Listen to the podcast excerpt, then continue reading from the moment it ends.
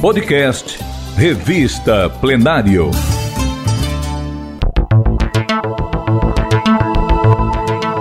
Ouça agora a reportagem Um Santuário sob o Sol do Agreste, texto publicado pela Revista Plenário na edição de abril, maio e junho de 2012. Narração de Narla Lopes. Como senhores do planeta, o homem tem o talento nato de destruir ecossistemas e extinguir espécies com uma velocidade avassaladora.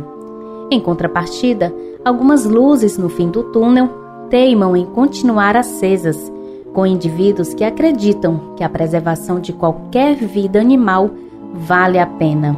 Um desses redutos está localizado a 126 quilômetros de Fortaleza no zoológico de Canidé, onde vítimas da crueldade humana ou em risco de extinção encontraram um pequeno santuário. Mantido pela paróquia de São Francisco das Chagas de Canidé, o zoológico, que recebeu também o nome do padroeiro da cidade, teve sua semente embrionária lançada ainda no século passado, mas precisamente nos anos 50. Tudo começou com os próprios romeiros que visitavam a cidade e muitos acabavam presenteando a paróquia com diversos animais como agradecimento pelas graças alcançadas.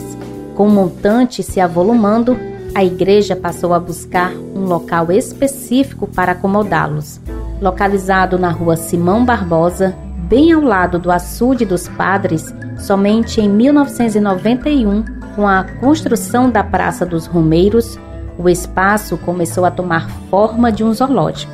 Abriga hoje cerca de 770 animais de mais de 50 espécimes, divididos entre répteis, mamíferos e aves, distribuídos numa área superior a cinco campos de futebol.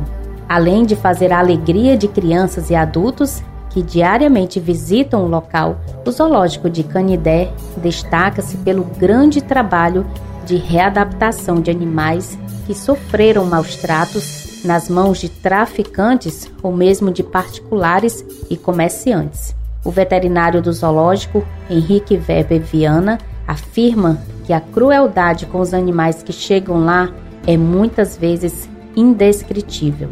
Diariamente, os moradores recebem acompanhamento de uma equipe composta por cinco tratadores, uma bióloga e um veterinário. A alimentação segue uma dieta variada de acordo com cada espécie.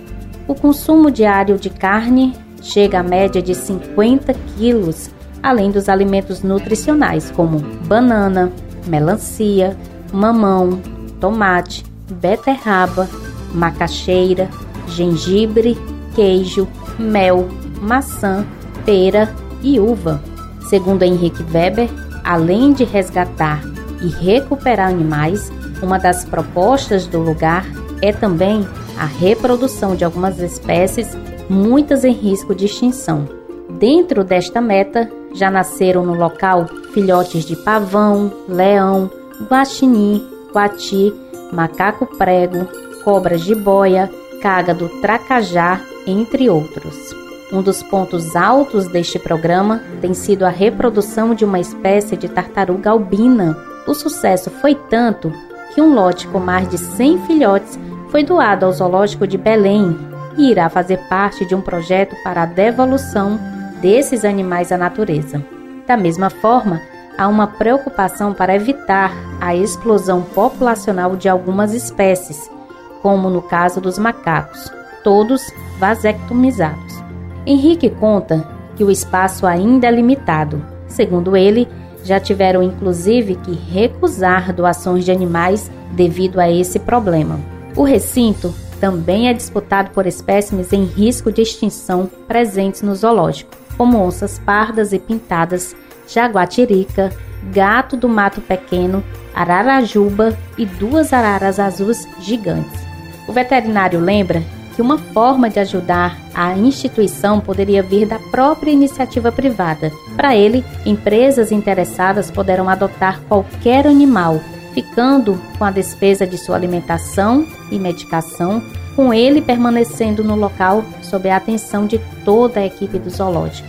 O tratamento VIP com os animais não se restringe à boa alimentação e aos exames de saúde. Há também a preocupação para que os fatores externos não estressem ou prejudiquem a saúde e o bem-estar dos animais. Ao longo de todo o percurso, há placas identificando o nome da espécie, seu lugar de origem, alimentação e nelas constam também pedidos para não alimentar os animais ou jogar qualquer tipo de objeto nos cercados. Também não é permitido comércio no local, entrada de bicicletas, fumar ou consumir bebidas alcoólicas. No mais, é só contemplar a paisagem e seus moradores. Você ouviu a reportagem Um Santuário sob o Sol do Agreste, texto publicado pela revista Plenário na edição de abril, maio e junho de 2012, narração de Narla Lopes. Leia essa e outras reportagens na página da revista no site da Assembleia Legislativa do Ceará. E você pode ouvir as reportagens no podcast Revista Plenário nas principais plataformas de áudio. Compartilhar iniciativas. Esta é a meta da Assembleia Legislativa do Estado do Ceará. Rádio FM Assembleia 96,7. Com você, no centro das discussões.